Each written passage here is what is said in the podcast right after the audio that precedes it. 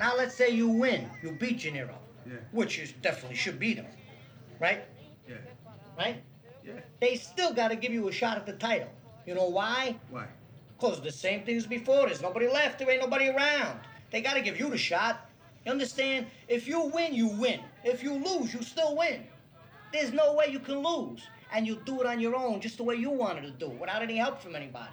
You understand? Just get down to one hundred fifty-five pounds, you fat bastard. You stop eating. What's the problem? Stop eating. That's all. You can do it. You don't understand anything. Do you understand that? Hello, listening people. Hello. You're listening to Spit and Polish Presents. I am one of your hosts, Ryan Swinsky. And I'm Bartek. Hello, Bartek. How are you doing? Yeah, I'm doing all right. Yeah, just yeah, yeah, I'm doing well. How are you? Uh, well, dang old Boomhauer. Yeah, so I'm doing pretty well too. Yeah, right on your right on. Yeah, dang, dang old Boomhauer. Uh, oh man, man, King of the Hill. Welcome not... to our Mike Judge episode. Wait, I wish we already we've already done a Mike Judge, so we, we can't go back now. We've done. Sounds like a drug. We took our daily dose of Mike Judge. Hand me a Judge, man. Oh, dang old Boomhauer. So, we are spitting Polish likingly because we are always spitting. We both happen to be Polish, as you can tell from our names. Ryan is very Polish. Yes, and Bartek is actually Polish. No. Really? I thought you had oh. the Anglo name out of the two of us. Oh, thank God, I got nervous for a second when you said no. I thought you were, like, rejecting me, but it was shock. It was well, shock and awe. Shock and awe. Oh, no. So we are doing Pictures Powwow, the show that is where we talk about movies that has come recommended. Uh, I recommend the movie for this one. Uh, we are doing nineteen eighties Raging Bull, directed by Martin Scorsese, the man who knows exactly what he's talking about when it comes to the landscape of modern movies. Uh, we are going to be talking about Raging Bull. Uh, if you have not seen the movie, uh, watch it. Uh, we're going to be talking about it. And if you haven't seen it, we're going to talk about it and give away the details and the and the mysticism of it all, the wonder, the spookies. I watched it. He watched it. And if he can, you can too. Yes. So, Bartek, what is your history with this movie? Uh, I'd seen it once before doing it for this episode. It was in my, uh, my hospital room when I had my first surgery. I think mm. it was two nights after the surgery. It was in the middle of the night. Yeah. Um, Good time to watch it. Yeah. Uh, in a, in a shocking twist, a film that I've seen on T V. It feels like something I don't do for this show. Yeah. Um. Yeah, it was on the A B C, which is our channel two. I had to wait for two weird shows that I'd never heard of before to finish. All right. Um. Yeah, I don't even remember what the first one was called, and the second one, I don't remember the name either, but I remember the premise. Okay. Um, but that's beside the point. So I watched this film in the middle of the night in the hospital room. This was after all the drugs had worn off, so I was, uh, I was. You weren't hopped up on goofballs. No? I was, I was actually alive. Yeah. Um, I could walk. Slightly uh, shorter than you were before. Yes, I had less uh, to my uh, body, I guess. Less spine. Less spine, yeah. But less bad spine. Every couple of years, Bartek loses a bit more of his spine. Yes, but again, it's bad spine. I I keep the good spine. You'll be like Hank Hill's dad in King of the Hill, where he, you know how his shins got shot off and they just stitched his feet feet to his knees? That's going to be you with your spine. They're just going to stitch your neck to your pelvis, and that will be a day, and you have, like, arms. It'll be great. This is the Mike Judge episode. Yeah. Um, yeah, so I'd seen the the film. I remember enjoying it, but I didn't really remember much other than a lot of scenes of Joe Pesci visiting his brother to make him try to get with it. Get get real. Get real. Yeah.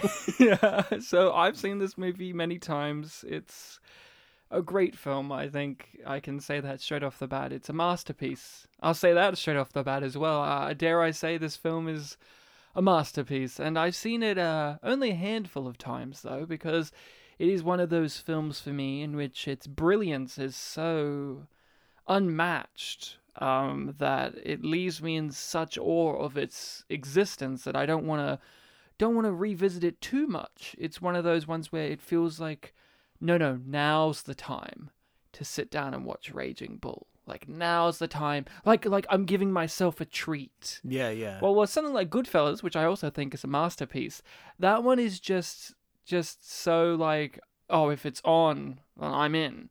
I'm in, and it's like I'll put it on any time. I don't know. There, there's different levels. You know what I'm talking about when yeah, these yeah, type of, of films. There's different levels of revisability. Not saying that you can't watch Raging Bull over and over again. You definitely can. But for myself, I like to prolong the experience in between of it all because I just it's a real treat when I come back to it. While Goodfellas, say for instance, is I'm visiting an old friend again. Yeah, I, I in these kind of situations, I like to throw in the word catharsis where I can. Like, oh, it's mm. cathartic to watch this thing. I can do it any time. Whereas this mm. one, you know, I need to give myself an opportunity to appreciate it. Yeah, I would say uh, that for me, Goodfellas is more of obvious entertainment, mm-hmm. and Raging Bull is art. Well, like, it's in black and white. So, yeah. Well, it's in black and white, and it's got this opera music. And it's got Joe Pesci there getting were num- punched in the face. There were numerous times where I thought Somewhere Over the Rainbow was about to play. Yeah. So, what did you feel about it on this watching of it? Uh, you're no longer in a hospital bed late into the night after having someone fiddle about inside of you. Yeah, I was on my couch. You didn't have to wait through two episodes of weird Australian television shows to finally watch a movie that you wanted to see. I really want to know the name of that first show. No one knows. I think it's like Real People or something. Get real, people. There was a segment in that show where they sang about like a missing pencil. I I believe you. It's Australian T V. Yeah. So, how did you feel about Raging Bull? I, I enjoyed it, and I'm very much looking forward to the rest of this episode so we can, you know, delve into it some more, and I can probably appreciate it a bit more. Yeah. Because I, I don't I don't love it, but I, I like it a lot, and I'd like to like it more. Well, what's holding you back? I guess... I guess I need to delve into it a little bit more to appreciate it more. Right. In in a way, this kind of felt like, even though this is like his seventh film of however many he's done, yeah, it felt like a little bit of, I guess, familiar territory for Martin Scorsese in a way, like tonally, mm-hmm. the fact that this is about a character over a long period of their life and like yeah. the the big points of their life. Um, you know, I'd seen that in like the you know, The Irishman, The Wolf of Wall Street, probably to a lesser extent with that one, but it, it did feel like familiar territory. And I'd like to, yeah, focus on the elements that make it unique. I would say this was kind of his first major successful big foray into that type of storytelling. Usually, I haven't seen all of Scorsese's films, so take that with what you will, but I usually remember his films beforehand being more in the moment, like Mean Streets or... or After Hours, or Taxi Driver, right? Where mm. it's like, here it is, you're not getting the full life or rise and fall of an empire or a man or this, this, this. Yeah. I understand what you were saying. Actually, when I was watching the movie, there was lots of things I was noticing outside of some of the familiar stuff that we've seen him explore over the years. I was noticing some of the stuff that we no longer see from him mm-hmm. over the years, or stuff that isn't as prevalent, all the things that he's now using that he didn't use in a movie like this, such as narration. He doesn't use narration in Raging Bull, in in, in Goodfellas, in, in Irishman, in Wolf of Wall Street. Yeah, There's yeah. Lots of, so that guy over there, that's Joey Two Times. You call him Two Times because he stutters two times, two times. And, like, you know what I'm talking yeah, Wolf, about. Yeah, and like, Wolf of Wall Street, uh, DiCaprio talks to the camera sometimes. As does, yeah. as does uh, Ray Liotta in Goodfellas. Does he talk to the camera in that film? Yes, he does. And okay. the, at the court scene at the very end, mm-hmm. he, he everything kind of pauses, and he's just like, "Yeah, so this is where all kind of fucked up." And he just like looks at us and starts talking to us. And, yes, that's right. Right, and and and you have the bit at the end with Joe Pesci shooting at the camera and like stuff like that. It's like that wasn't present in this for me with Raging Bull, but I'm glad to have you here talking about it because you have a more fresh take, objective point of view on it. I see this as a masterpiece. There's nothing, to me, this film does everything correct. There's no faults to this film to me. So I have that level of admiration for the film. Mm-hmm. There's no scene that doesn't need to be there. There's no character that doesn't need to be there. Mm-hmm. There's no forced motivations. Everyone acts within their beats. Um, it doesn't feel the need to try and make us like any of the main characters. Oh, not at all. And in the way, the fact that it's not trying to make us like them makes me like them in a weird way. Like, the film does not try to make Joe Pesci a likable person, but in a way, I found him the most sympathetic character in the entire film. Yeah. But when you look at him objectively, he's a foul-mouthed, racist little dickhead who's in with the mob and is driven by, you know, I mean, there's, there's there, these things, there, but... there, are, there are numerous times in the film where it's like, oh, don't do this, man. I was on your side for a few things. And he may have fucked his brother's wife. May yeah, have. May have. Um, and he has a mustache at the end. So there's things there, but at, because the film is just presenting it, here it is. In a way, that makes me endeared to these people and these situations and these characters. And that's where I'm at with my love of the film. The music is perfect. It doesn't do that Scorsese thing either, or that slash Tarantino thing where it's like, here's these songs that I like and put them in. It's just like Scorsese heard some old school music and said, this has a real melancholic kind of feel and it feels appropriate for the time period. I'm just going to chuck that in. Let that be the thing that mm. rides the movie. It doesn't have like in Goodfellas where you have the montage of everyone's dead and you have like the killer song and, you know, pop song of the time and all of mm. that. And uh, I love that aspect. And of course it's a black and white. I was going to say the music does suit the black and white as well. Yeah, the black and white aspect and, the, and there are, yeah, cinematography. The, is... the trivia mentions there's like a million reasons for the black and white and it's just one of them. Yeah. Yeah, I mean, there's lots of reasons, but in the end of the day, they're all good. It's, it's, yeah, they all fit. They all fit. Um, so I love the fact also that this isn't a sports movie. Yeah, it's weird that they say it's a sports film just because there's boxing in it.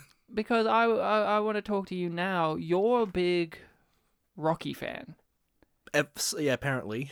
You've seen them. Once each. You've remembered more about them, and you still are keen to see more of that character than I am. Mm. To me, I was like, Rocky Six, Rocky Balboa, that, that film, right? Mm.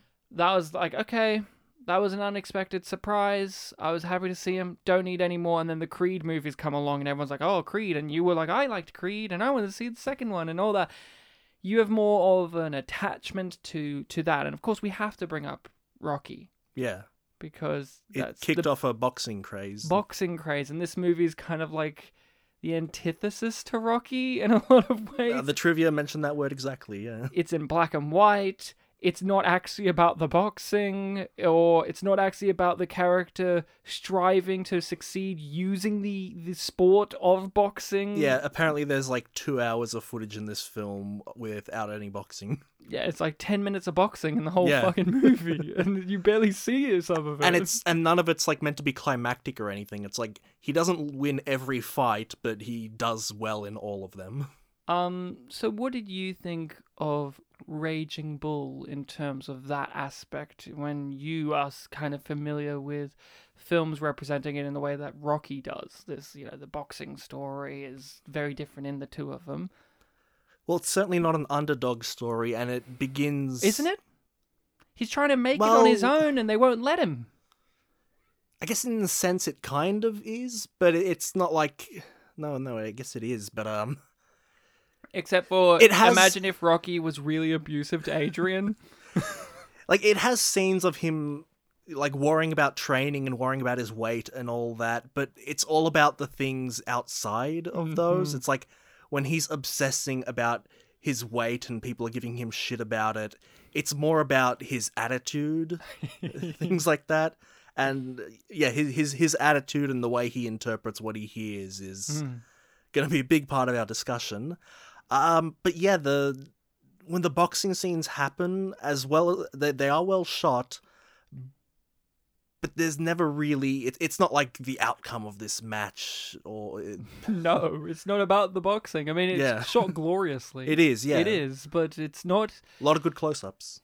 Oh, the, the final one with Sugar Ray, and you have the shots where everything like kind of snaps into that high focus. Oh my God, it's so gorgeous. But it's not even about that, right? You don't give a shit about, is he, is he going to get dirty? Is he going to beat Sugar Ray Robinson? No, not really. You don't even know Sugar Ray as a character. He's just a guy. Yeah. He's fought once or twice before. You, like in the Rocky movies, the other ones are characters, like the other boxers. Yeah, they're always the antagonists. Yeah, they're always the antagonists and or former antagonists who are now friends. You know, that yeah. kind of deal, right? They had their, they Apollo's had, whole deal, yeah, right? They had their film where they were antagonists, yeah. Yeah, they had their film where they were antagonists, and now now it's their son who gets to fight another boxer's son, right? Like, yeah, that's like yeah, Creed so. two. Uh, Ivan Drago's son is like, I'm going to destroy Apollo's son. That's the whole yeah, plot. That also, yeah, that's what that's I heard. That's literally the plot. Um. Yeah, I, I, I, I'm not a huge Rocky fan, but Rocky, Rocky is about Rocky.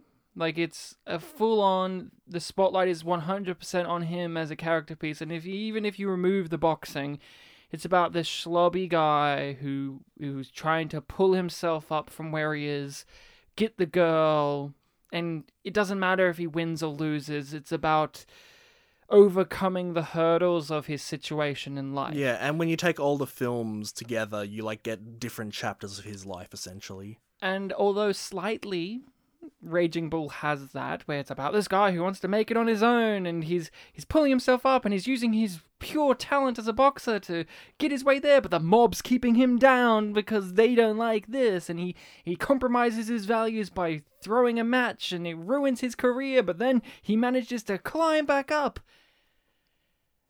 None of that is important because it's really about a, a toxic, parasitic man who ruins everything around him because he is so paranoid and controlling mm. and is just an asshole through and through. Yeah, he picks on little things that are said that don't that don't mean what he thinks they mean, and he will not let them go, and people will get hurt in the process. Including himself. Include well, especially himself. Oh, I, I know. I want to say especially everyone else around him. Especially everyone else around, but in the in the long term. I mean, yeah, in the long term, sure, because also this movie is they... focusing on him in the long term. Everyone else in the long term we don't get to see because they've left they, him. They bail on him, so yeah, in the long but when term. When we see Joe Pesci at the end, he's like this sad little old man who just doesn't want to be touched.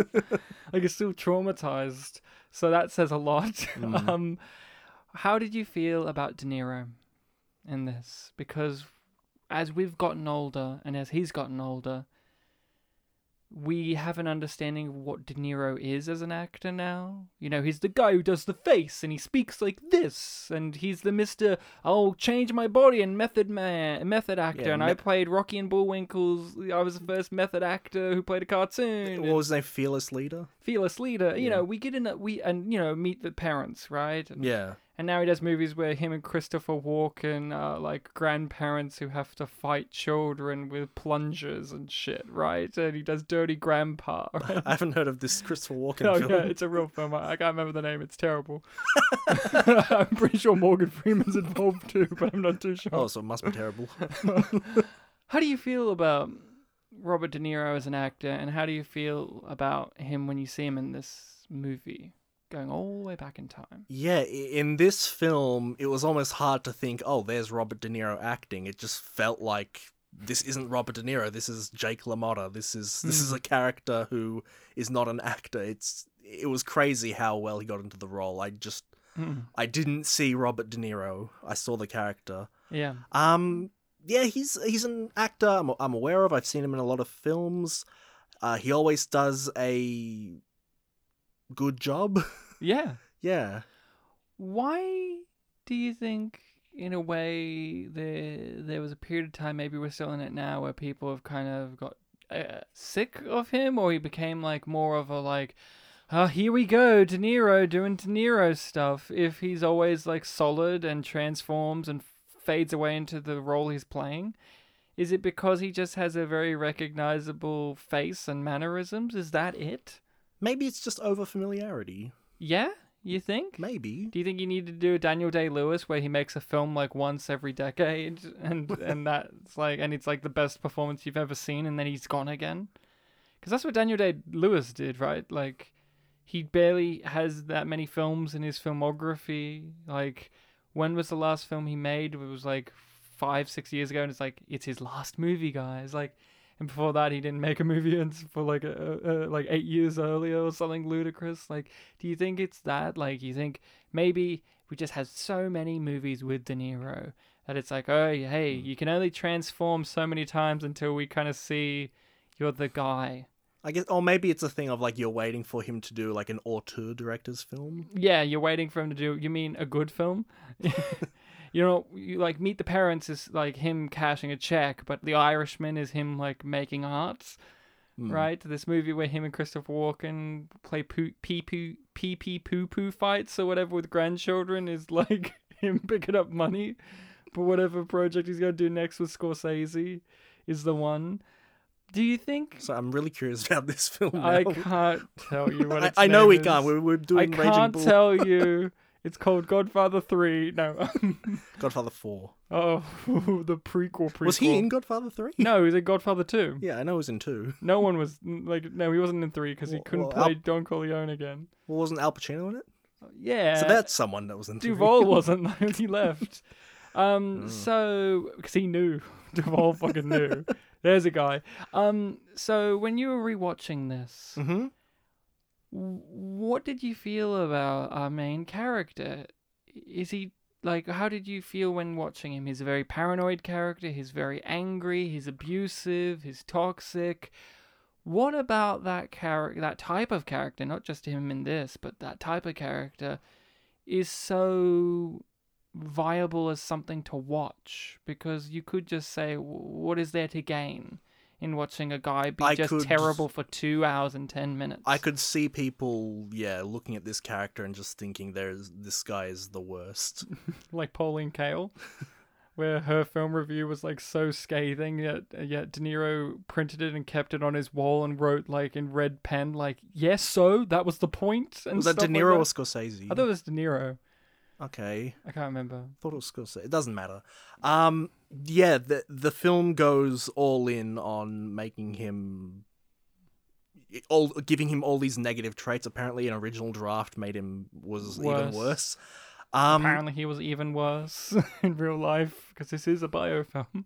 Oh yeah, there was that trivia point about him and his wife. Yeah, ex-wife. Uh, sorry, we should mention this was based on a real guy. Yes. And the real guy consulted with the film, worked really? with De Niro, and so he... He was on board. He, he was only, on board. His name was in the opening. I'm like, oh... He, he only died in twenty seventeen. Oh, wow. ninety-five. Isn't that crazy? Yeah. For well, a boxer, too. Yeah. That's pretty long. A guy whose big career was in the forties and... fifties, getting punched fifties. In the head. Yeah. Um, yeah, his name appears in the credits, and I reckon... And, uh, you know, I, I made a note of it, and then the character was named Jake LaMotta. It's like, oh, it's about that guy. Um...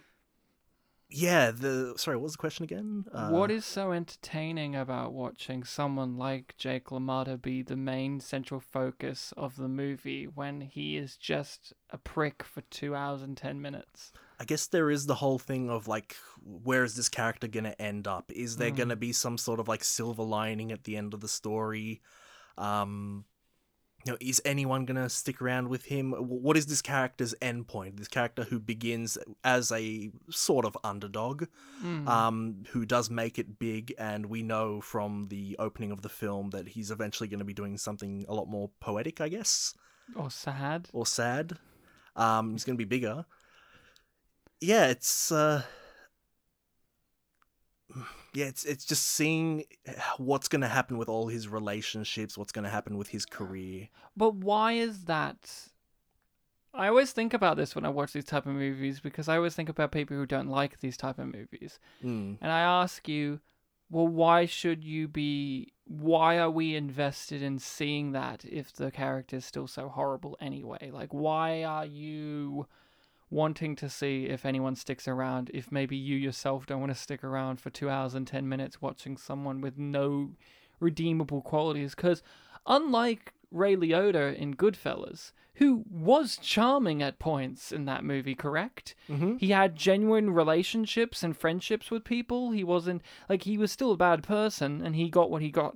He would some yeah, and he from what I remember, he would sometimes like give little speeches about things that interested him, like cooking and things well, like that. Yeah, you got interiority as well as you could yeah. literally see. Oh, he had a relationship romantically that was far more romantic than the one Jake has. Why? should I care about a guy who has none of that? Because was there any point where Jake LaMotta in this film was genuinely nice or charismatic or anything you would associate with being good? Um... And not just he became pathetic at the end and that made you feel for him in a little bit because pathetic is sympathetic. Yeah, I'm thinking of moments where he is sort of gentler, but then it's all undersold by the fact that, like, he's cheating on his wife at this point. He's clearly, you know, thinking with his dick here when he's, like, going on that date yeah. with Vicky. And... Or he's manipulating them with him being nice to see if they'll slip up some information about their, what he thinks their true things are. Like, he does a lot mm. of that, too. Yeah. I put it down to multiple factors. All the stuff you said is is is is definitely there. There's just something cathartic, as you like to say, uh, about watching someone self-destruct on screen, because we ourselves are capable of all the terrible things he is going through. The abusiveness, the anger, the paranoia. We as humans and as individuals, we have that within us. We could easily be that. We aren't. And sometimes it is fascinating to watch someone who is that and to see what makes them tick and what pushes them over and what keeps them back, and to see, more importantly in this film, the effect it has on everyone else around him, because... as that piece of trivia said, Jake LaMotta didn't realize how horrible he was until he saw this movie. And you could see watching this movie, Jake LaMotta at the end of the film kind of doesn't know how horrible he was to everyone around him either. He kind of just thinks about himself. And that is fascinating, especially in a movie like this, watching someone poison the well and the people around it drink from it and get sick as well, and seeing how they operate. Because as I said, it's... to me, it's like Jake LaMotta isn't the thing that carries me. It's Joe Pesci. Joe Pesci carries me throughout the movie because I feel so fucking sorry for him. Because he's he seems like, outside of, you know, the blatant terrible things about him that you could associate with him being from the times and him being the brother of Jake LaMotta. Yeah, there's a line earlier on where, like, he's talking to one of the mob guys and mm. they're talking about who's the middleman. And really throughout the film... you really do get this sense of like, oh man, this Joe Pesci is such the middleman in this situation. He yeah. just can't get anything to go like one hundred percent right. Yeah, and you find him sympathetic outside of all these faults of his because he's genuinely trying to make sure that everything goes right. He's sacrificing his own time, his own life, in the benefit of Jake's dream. Yeah, there there never seems to be a point where where Joe Pesci's character, Joey, says, you know, like, finally everything is yeah. right. It always feels like there's always something missing that he has to do, and it's always usually Jake needs to step up. Jake is fucking up in some way. He's It always goes back to the rage in the Raging Bull. He always, mm-hmm. Jake's rage is always... stopping everyone else's happiness around him. And that's why watching a movie for two hours and ten minutes about a guy who's an angry asshole can be really great and cathartic and entertaining and enlightening, because you see the effects of his rage and his anger, not just on himself, as you can see by the very end of the film. I mean, look at him by the end of the film. Just look at him. Look what he's become. Yep. We haven't we haven't said the phrase yet, but character study. It's a character study. Um, and character studies are great for some people and not so great for others. And Scorsese knows characters. I would say, to me, the great strength of Scorsese as a filmmaker, you you know, obviously he knows how to shoot a scene and he knows how to direct an actor. He knows what music he needs. He knows all these things. To me, my thing that draws me into Scorsese is he knows how important characters are yep. to his films. All the films we listed earlier, like Wolf of Wall Street, Goodfellas, this. It's always, always, always about the characters to mm. me when I come to Scorsese. Tarantino, he has other things. Like, he has fun characters. His is about his writing. right? Like yeah, his yeah. quippy dialogue and the set pieces. I come to Scorsese for character, and when I say character, that also carries with it theme. Yeah. And Scorsese's characters are not likable people a lot of the time. Rarely are they ever. Just, they're not Jimmy Stewart characters, right? Rarely. Sometimes you do get good people characters from him, but overall, they're usually duplicitous, narcissistic, egocentric, angry characters who feel like they're owed more than what they are. Mm. And that story is fun, and that's where we talk, oh, this is, you know, well-trodden ground for Scorsese. Mm-hmm.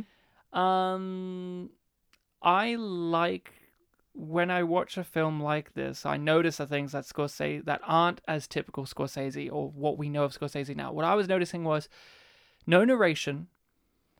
Um, although Jake's the main character, in a way, it does feel like um, everyone's kind of split, like, character duty. It feels very ensemble in, in the way that it's really three characters. Yeah, I can see what you mean. Like, Jake's very important, but in comparison to Scorsese's other character study films like King of Comedy, uh, Goodfellas, so on and so forth, it doesn't feel as one hundred percent Jake is the main character, here's his arc in Act one, Act two, Act three. Like, it feels like Joe Pesci has the exact, like, he has that as well. It's more obvious to me. That also helps because there is no central narration of our interiority of the character. Mm-hmm. I also appreciate, to me, about Raging Bull, um, Jake LaMotta is a very internalized character as well. Like, a lot of the stuff you have to pick up from him is internalized. We have to look at Robert De Niro and look at his face and determine what he's thinking. Yeah.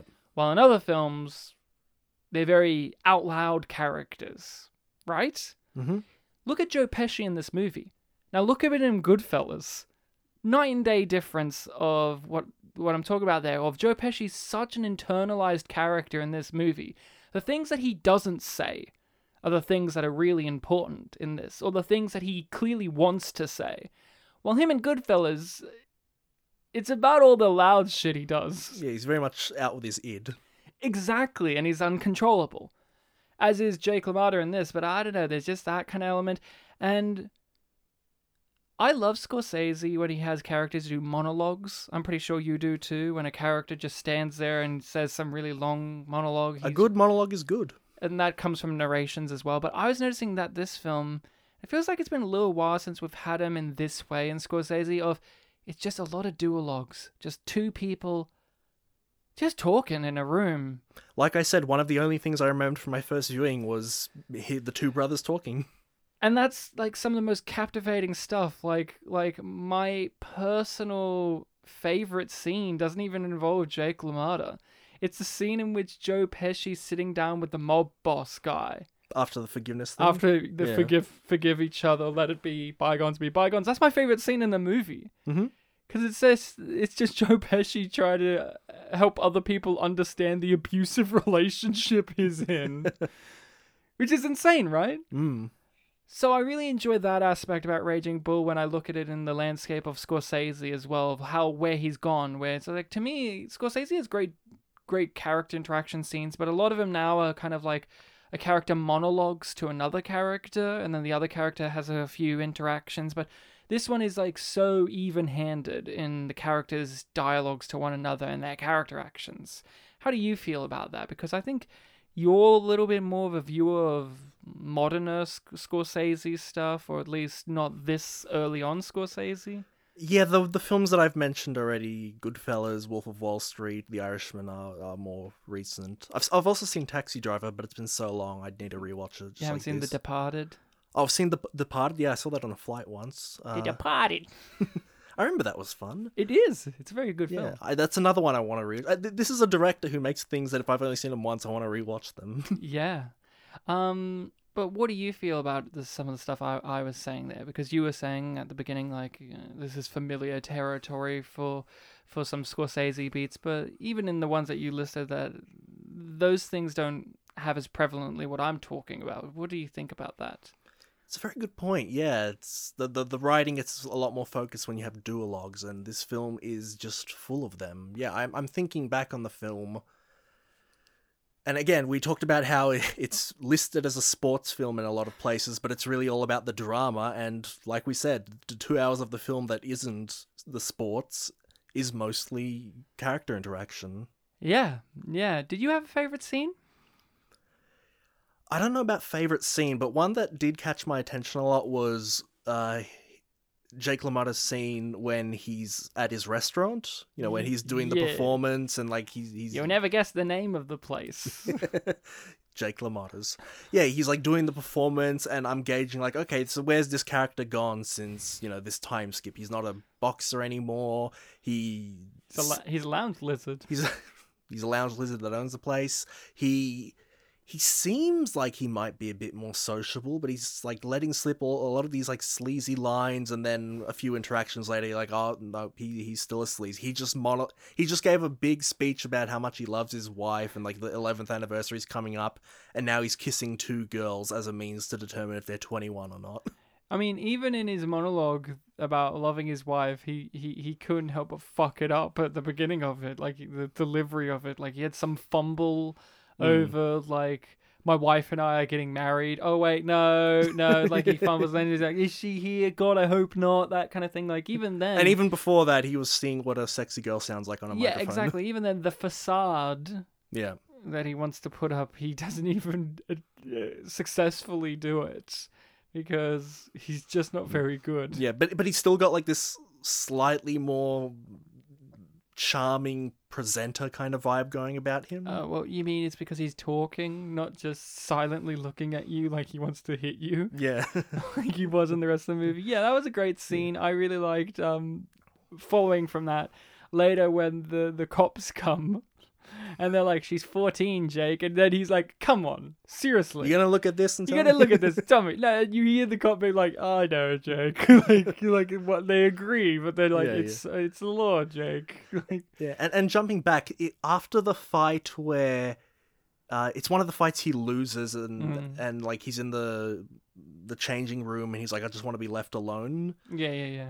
That scene, his performance also kind of captivated me a little bit because it's like, a lot of the people are upset in this scene, you know, like he's been cheated out of a victory after yeah. the guy came out winning, but he looked like he was about to die. Mm. Um, it was a, it was the first boxing fight after him and Vicky kind of started getting together. Like he had yeah. that scene at the barbed wire fence or whatever, the chain fence. Yeah, yeah. One of the lines was that she wanted to come talk to him to cheer him up, and he's like, I just want to be alone. Like everyone was upset in that scene, but I feel like he was the least upset. It seemed... Yeah, internal. He was internalizing a lot more, but then he lets it out when, when he had to take the fall, and he's, like, wailing like a little baby about it the, the whole time. Yeah, the, like, the way I saw it was, like... In a way, I'm trying to say that maybe he wasn't really all that upset about the the the outcome. I feel like, in a way...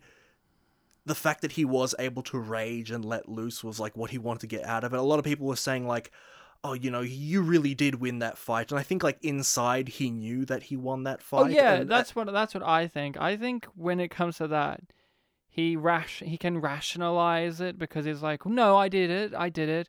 And then that's what makes the scene that I keep talking about where, where he, he takes the fall. Yeah. And he cries because it's like...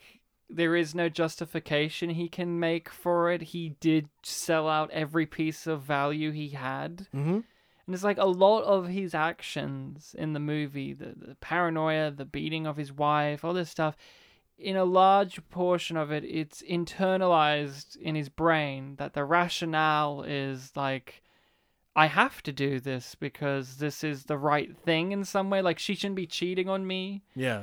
Because I'm her husband and she should love me and I should be enough. So it's justified, right? But then there's no justification he can make when he loses a fight on purpose in comparison to yeah, especially when s- it's stolen from him. That he can be like, well, that's just unfair. But I know I did my best and I didn't sell out my values. Well, yeah, and in a way, I think, yeah, he got what he wanted out of it. And yeah. then it's further followed up in when he loses the title later in the film mm. and like he doesn't get knocked down. Like he, he gloats about it. It's like, hey, you didn't knock me down. He's not like upset. He's like, yeah, you didn't, you didn't, you didn't harm what I value. Yeah. Yeah. Yeah. God, it's such a fucking great movie. And, he, and even as sad as it was that, like, yeah, he, he sold out, it's like the scene itself was kind of funny because he punched the guy and it's like, oh shit, it hurt him too much. Yeah, yeah, yeah. This, oh, yeah, yeah, the now actual this, fight. Yeah yeah, yeah, yeah, yeah. Now this guy's, like, trying to beat on him and it's like, dude, you're not doing anything and I have to drop this fight. Yeah, I know, right? uh, so bad. I um, I always forget how violent boxing is until you watch Raging Bull, mm. because in Rocky it's like, oh whatever, oh no, Apollo died in the ring, boo hoo. That's the same movie in which they ran on the beach, I'm pretty sure. Um, well, that was the. Oh, was that not that the was, same one? That's the fourth film, so oh, they'd be right. in Russia.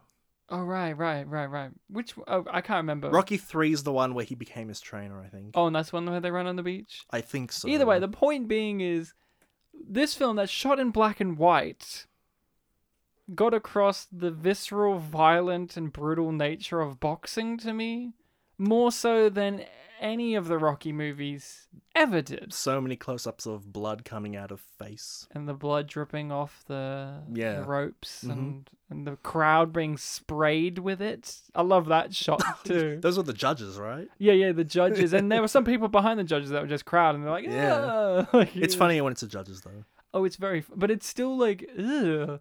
Ugh, maybe like I, I didn't think about that. There's also like the bloody sponge thing. Oh, of course, the mm. bloody sponge. Um, yeah, I like um another scene that really we have to talk about. I think it's one of the best acted scenes I've ever seen in my entire life. Go on. And little happens, and when we say acted scenes, you know, people, I think there's this thing where it's like, oh, that means they're crying or yelling or waving their hands in the air.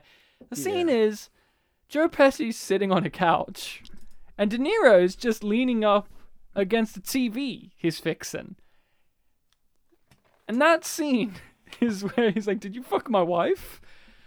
That is one of the most brilliant performances from De Niro and Pesci. See, I think this is Pesci's best performance. Mm-hmm. What do you think about that statement on its own? Because Goodfellas is obviously one that people point to. I think he got an Oscar for that. Did he, he did, not? yeah. Um, Great speech.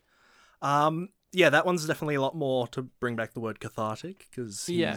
all id, he's going crazy, It's mm. he's quotable. Oh, yes. Yeah. Um, this one is a lot more restrained. Uh, I mean, the, he still tells you to go fuck yourself a lot. Yeah, the the fact that he is sh- more noticeably short than Robert De Niro really serves his character well. He's the yeah. younger brother, who's he's the, not the action guy. Not this is, you know, this isn't Schwarzenegger. I don't mean that by action, but he he's weaker. Um, he's he's the one that's trying to rationalize everything, and he's got just this big idiot that he has to work with. Yeah, I mean, you could say that was his character in Home Alone. Mm-hmm. Um, just he's rationalizing it. And he's got this big idiot he has to work with. Uh, no, I, I, I think this is his, his best role. Pesci is is an absolute stunner, and we always say, "Oh, De Niro, De Niro, De Niro! What a great actor! All these Oscars he deserves." And you really miss Pesci when he leaves the film. Yeah, and then you feel so wow when he comes back. But that scene, the two of them, and, you know, De Niro's accusing him and he's refusing to answer things. The scene plays out with a lot of ambiguity of what's going on. Does he act? Did he actually? Did he not? Is he not responding because he feels guilty and he can't lie to his brother? Or is he not responding because he's sick of having to play his brother's sick, twisted mind games all the time? Mm. What is the scenario, the the way the actors play it? You could say it's one way and I'll believe you, and I could say it's another and you'd believe me. Mm. It is two people, for the most part, sitting or squatting. No need to run or stand up and shout. It is just Joe Pesci quietly pulling at his fingernails and just saying, I, th- I don't want to answer that. I just don't want to answer that. What did you think about that scene? And where do you fall on what happened there with Pesci? Like, did he actually do the deed or not? Aside from the fact that he was avoiding w- mentioning what happened at the restaurant, I was with him uh, with all what with everything that he was saying. Like, I, I can see why you might think that, like, mm. he he's not being as forceful with his his dodging of like, why do I answer that? I do see him as being this kind of, actually it's a sort of different reaction of like, he's so disgusted that like the questioning, the paranoia has gotten to this level, yeah, that he he doesn't even want to give it the respect of a simple no, because it should be a given that he wouldn't do such a thing. And it's also the first time in the movie proper where De Niro's paranoia has been pointed to Pesci in that manner, right? Yeah, because he's listing out all these people and it's like, oh, why'd you mention yourself? Why'd you mention yourself? And even yeah. and like throughout the film, you know, I understood this character and I understood like, you know, how he'd react to certain things, and then it happened. Like when at the beginning of the scene when Vicky kisses mm-hmm. Pesci, I was like, oh man, that's going to be a thing. And it was. It was. I th- I think that moment where he was like, you know, why'd you mention yourself? Was one of the only times where I was like lost for a second. I was like, where are you going with this? Oh, really? I understood a little, exactly. A because, little bit. Because he put himself in with the group of guys that De Niro does suspect. Of yeah, being but, but see, I was on Pesci's side so much that I was like, yeah, these are all the people that like he's giving attitude you to. You see, I've been on Pesci's side too, but then sometimes I'm, I understand because the filmmaking shows us not in such an overt way. Mm. In a very subtle way, it does get us in De, De Niro's headspace in a way at yeah. points, doesn't well, well, of it? Of course, yeah. But not in the way like, you know, in the end of Goodfellas where like Hank Hill is Hank Hill. The Mike Judge episode, everyone. Hank Hill. Ray Liotta? Ray Liotta. He's a Hill. His last name's Harry Hill. I can't remember what it is. He's a Hill. Oh, there was something like that. Either way. Where he's like losing his mind, he's like high on drugs, he's like, you gotta stir that sauce, and I've gotta go over here in the helicopters, and like you're so in that character's yeah, yeah, headspace the stressful that scene, you're yeah. feeling like a fever dream. Doesn't do that with De Niro's character. Yet De Niro's character has that level of hysteria about the whole entire affair. Yet you feel it because we know for a fact that he is hiding stuff from De Niro. Yeah. And in turn, what's he hiding from us, the audience? Because as good-natured as Pesci's character is, as Joey is, and as we can understand why dealing with De Niro's fucking behavior in this movie would make you react like that, we know for a fact that in the past he has tried to sleep with her because he went on dates with her in the hopes to fuck her. Yeah. They have this weird bond that we don't see form on screen that's just formed over time, him and Vicky. Mm-hmm. Um, which is interesting. You could just say like, well, that would naturally happen. And of course, of course. But the fact that we don't see is, and we know, like I said, we know he does lie to him and does do it effectively when at the beginning he's like, you know, I can't lie to you. You would see right through it, blah, blah, blah. Yet as the film goes along, there are many times in which Pesci deceives him. And De Niro doesn't find out in the moment. He finds out later. And then it's played off by Pesci like, oh well, you know, that it all under the bridge now, blah blah blah, it's all gone, blah, time's moved on, hey, I didn't mean anything bad, hey, it all worked out in the end, that kind of deal. So the fact that there are those pieces of breadcrumbs for the Jake LaMotta character to feel that there is so rewarding, because it doesn't just feel like it's out of nowhere paranoia. We as the audience can see those things are there, but like you said, Jake LaMotta is such an un relatable, volatile character. When he goes, oh, you put yourself in with them, did you? Kind of deal. You have to side with Pesci because it's like, uh, you're dealing with someone who's just gone off the deep end here. But at the same time, because of the storytelling and the filmmaking, what we do and don't know about Joey does show us, the audience, the ability of why Jake LaMotta feels this way about his own brother. Mm-hmm. His own brother. And the fact that we don't get very much of Vicky, too. Also doesn't help anything, but I feel sorry for her so much. But then you watch the start of the film and he was like this with his first wife the exact same fucking way, and you're like, of course it plays out like this, of course it does. Mm-hmm. He um, wanted that steak. Oh god. Then he got the steak, then he flipped the table. You're an animal. No, you're a fucking animal. Your dog will be dead in the hallway by morning. Oh Jesus. What did you feel about um when it came to the end of the film, it, it jumps forward and we're at the, you know, he's later in life, and we had the beginning where we had the scene of him in the dressing room prepping himself. Mm-hmm. What did you think about that? For the most part, this film does do time jumping, but it's only like a couple of years, so you have De Niro fairly like this is the stage of his life, and then you skip forward like twenty, twenty-five years in the future for the third act.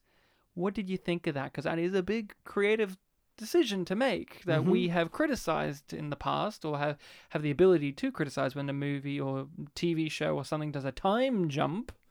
What do you think? Yeah, this, it, it, even though this is a film that came way later, it did remind me of like the ending portion of The Irishman, where you just see mm. how much Robert De Niro's life has, you know, mm. everything that he's grown with has is gone. He's the only one left in his life now. Mm. Um, and it was the same here. Uh, like I said, I really enjoyed that LaMotta's restaurant scene mm. because it just showed us like, oh, he he's changed a little bit in the way he presents himself, but he's still, you know, a despicable person, and he's very openly sleazy. He's gotten worse. He's gotten worse. Um, it yeah. I I I read there was a trivia point that was mentioning that uh we mentioned the trivia a lot. Uh, that good good trivia. Good trivia. There was plenty plenty of things to think about. Um, there were like some members of the crew thought that it was a redemption story, and then there were others that thought it wasn't a oh, redemption you, you story. You mean Scorsese and De Niro thinks it's a redemption story, and the writer Paul Schrader d- doesn't think it's a redemption story, yeah. and thinks that putting on the Bible quote at the end is just Scorsese trying to tack on that there's a redemption for him. Mm. I was going to ask about that. Do you think this is a redemption story, or do you think he finds, as it says at the end, do you think he goes from being blind to being able to see? What do you think about that? I wouldn't use the word redemption, no. I, I think that this is a film, the, the, the ending of this film is him trying to make peace with the decisions that he made. How? Just trying to trek on, even after, you know, all, all the fucks up, uh, fucks up, fuck ups he made, he's, he's still trying to keep at what he's doing. Mm. Um, it's obviously getting worse for him, but yeah, but he's, you know, he hasn't stopped trying. He's he's still a bull who's charging ahead. Yeah, but see, I don't find this a redemption story. I agree with Paul Schrader, the writer. I agree. I agree too. Yeah, but more depressingly than you, when he, to me, when Pesci, when it's Pesci at the end, right, and he's like a little old man, and he's kissing him, and he's like telling him, hey, forget about it, it's in the past now, we can forgive each other, and Pesci's like, yeah, I'll, I'll call you, or whatever. I don't look at that as like a potential for happiness. I look at it as just De Niro, like Jake LaMotta, is just forcing himself onto his brother because he conveniently saw him. I'm not and, saying it's a happy ending for Joe Pesci at all, or that he did the right thing. No, but, but I don't think he learns anything. I don't LaMotta, think so either. LaMotta. I don't think he has any form of redemption. I don't think him charging ahead and... Tr- I don't think he's trying to be a good or make good or whatever. I think he just is doing what he's always done, which is just pull others towards him and bring them down with him. Because at the end, it's just this pathetic old fat guy still thinking he's the king mm. after having sold his championship belt, or fucking it up in the process of trying to sell it. And he's just like this pathetic, decrepit old fool. And I look at it more as, in terms of the, the biblical quote at the end, which of course Scorsese and everyone has talked about what that actually means. Don't care. This is what I get out of it. Like the, you know, blind and now we see type of a deal. I think it's more for us, the audience, in terms of, hey, at the end of this story, we now see what this type of behavior leads to. Mm-hmm. This, I'm the big guy, I'm the champ, I'm the best, everything's important because I say it is. It leads to ruin. Yep. And that's what I get. I think it's okay to see a movie about a character who, in a way, doesn't learn anything, because if the movie chastises them for that, instead of rewarding them, depends the piece, but in this context, then it is satisfying, because at the end of the day, his life is terrible, to the point in which Jake LaMotta, the real guy, did not realize what a prick he was until he saw this movie. And then even his ex-wife said, you're still much worse than that. Imagine that too. Like, this is the tame version, because he was hitting her and fucking doing all these terrible things, and you know, you were worse. Yeah. I, I mostly agree with all that. I think I just said it a bit more of an uplifting way. Yeah, that, that's what I mean. Yeah. You had a more uplifting way of seeing the same thing. I'm, I'm saying... I'm like, this is more like bleak and depressing for him, but as an audience member, it's, again, cathartic. You know, I know you know what I mean when I say this, and I don't know, maybe you could let's verbalize let's, yeah. this statement, because we both come from this background, and we know Scorsese is as well. Mm-hmm. It's a very Catholic film, isn't it? It has a very Catholic-y vibe in terms of that stuff, that very old-school Catholic biblical vibe in terms of that. What do you think about that statement? Because he's a very Catholic filmmaker, Scorsese. Yeah, a lot of a lot of the family scenes, I really get a kind of Catholic-y vibe from them. It's like, there's the wife, there's the kids, they're all together at the table. Yeah. Even though they break into, like, all this swearing, there's always a basis of, like, manners and things like that. Yeah. Yeah, there is a sort of, like, Catholic-y vibe. There was like, I think there was like a cross above a bed at one point. Yeah, yeah, yeah. I there was a there was a priest at one point. Yeah, yeah, yeah. They're very in with a priest, and you know they they treat that priest with respect, even Except though Except for they don't, because they make sex jokes at him.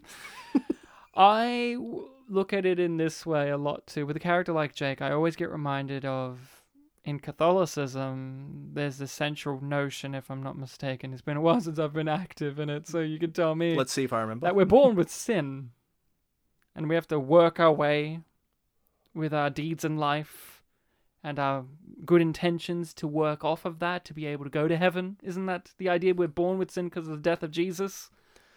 Uh, the, the death of Jesus was forgiveness for the original sin. For the original sin, but... Uh, but and the whole thing with us now is that we will commit sin in life, but as long as we apologize for it and we continue to try to strive to do good works, then we will uh, be able to enter heaven. Yeah. And that's what I feel about this movie, but it's someone who doesn't understand that. Mm.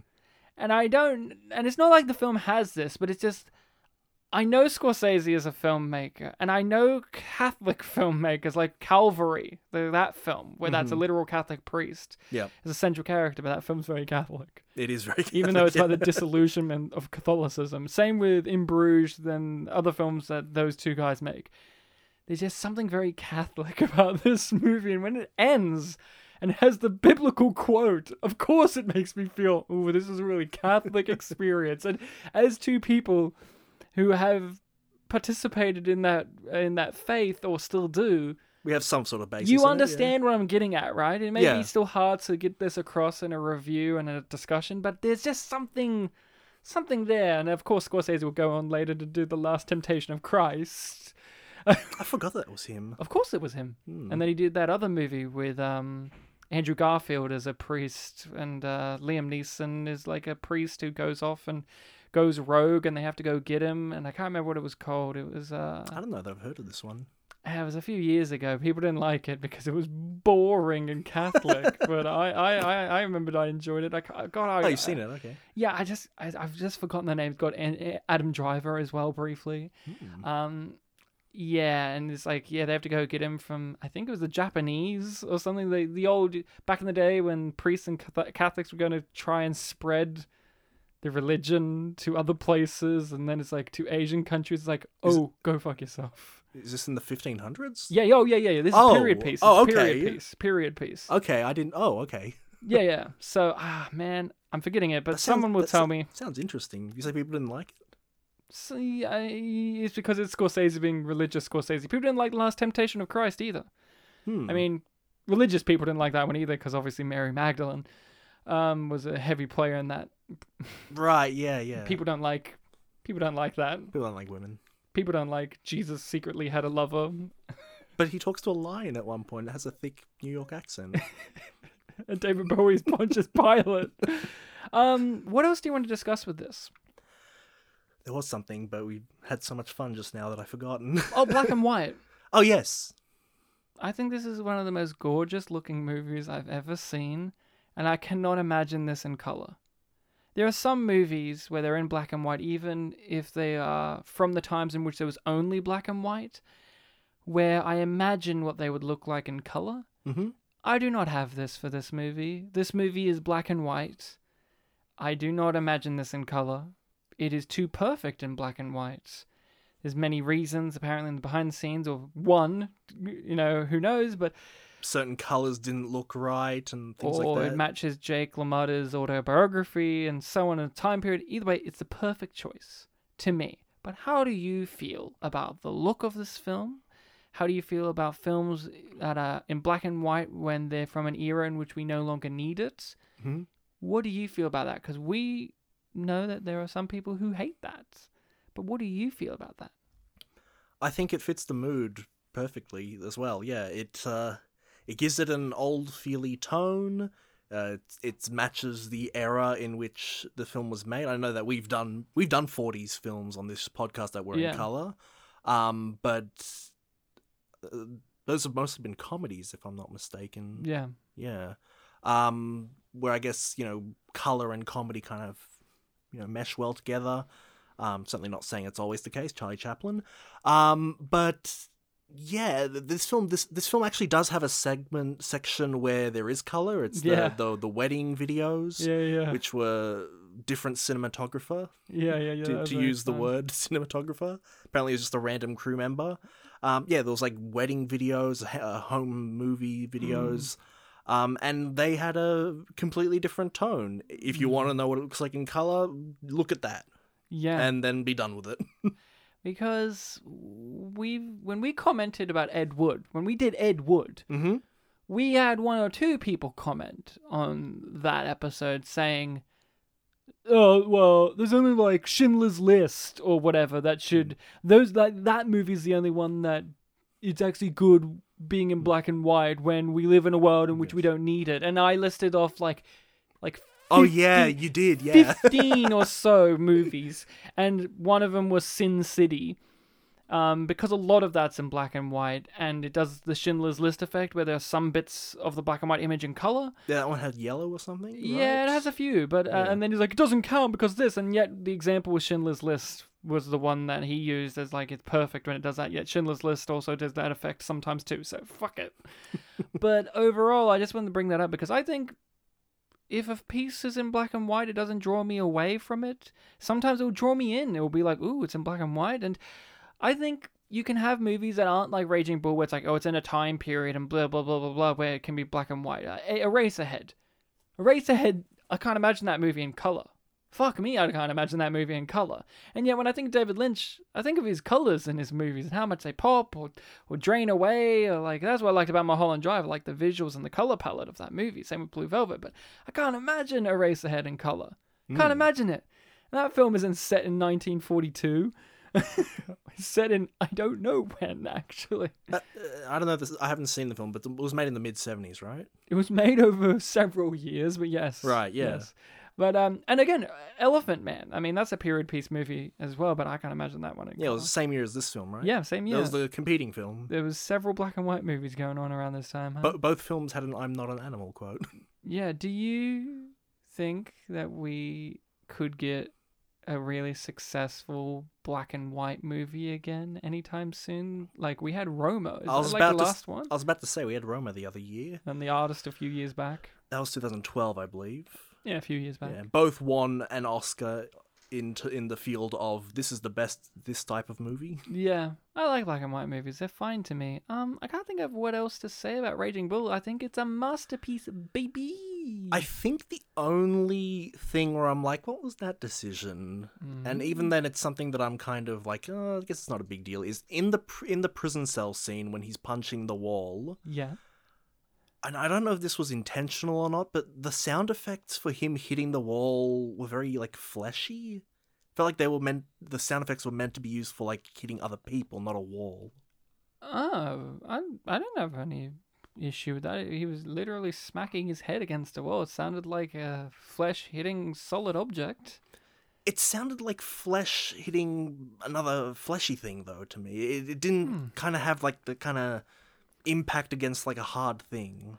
How about you fix that scene and instead add rubber ducky sounds or something, and it could be like nothing but trouble.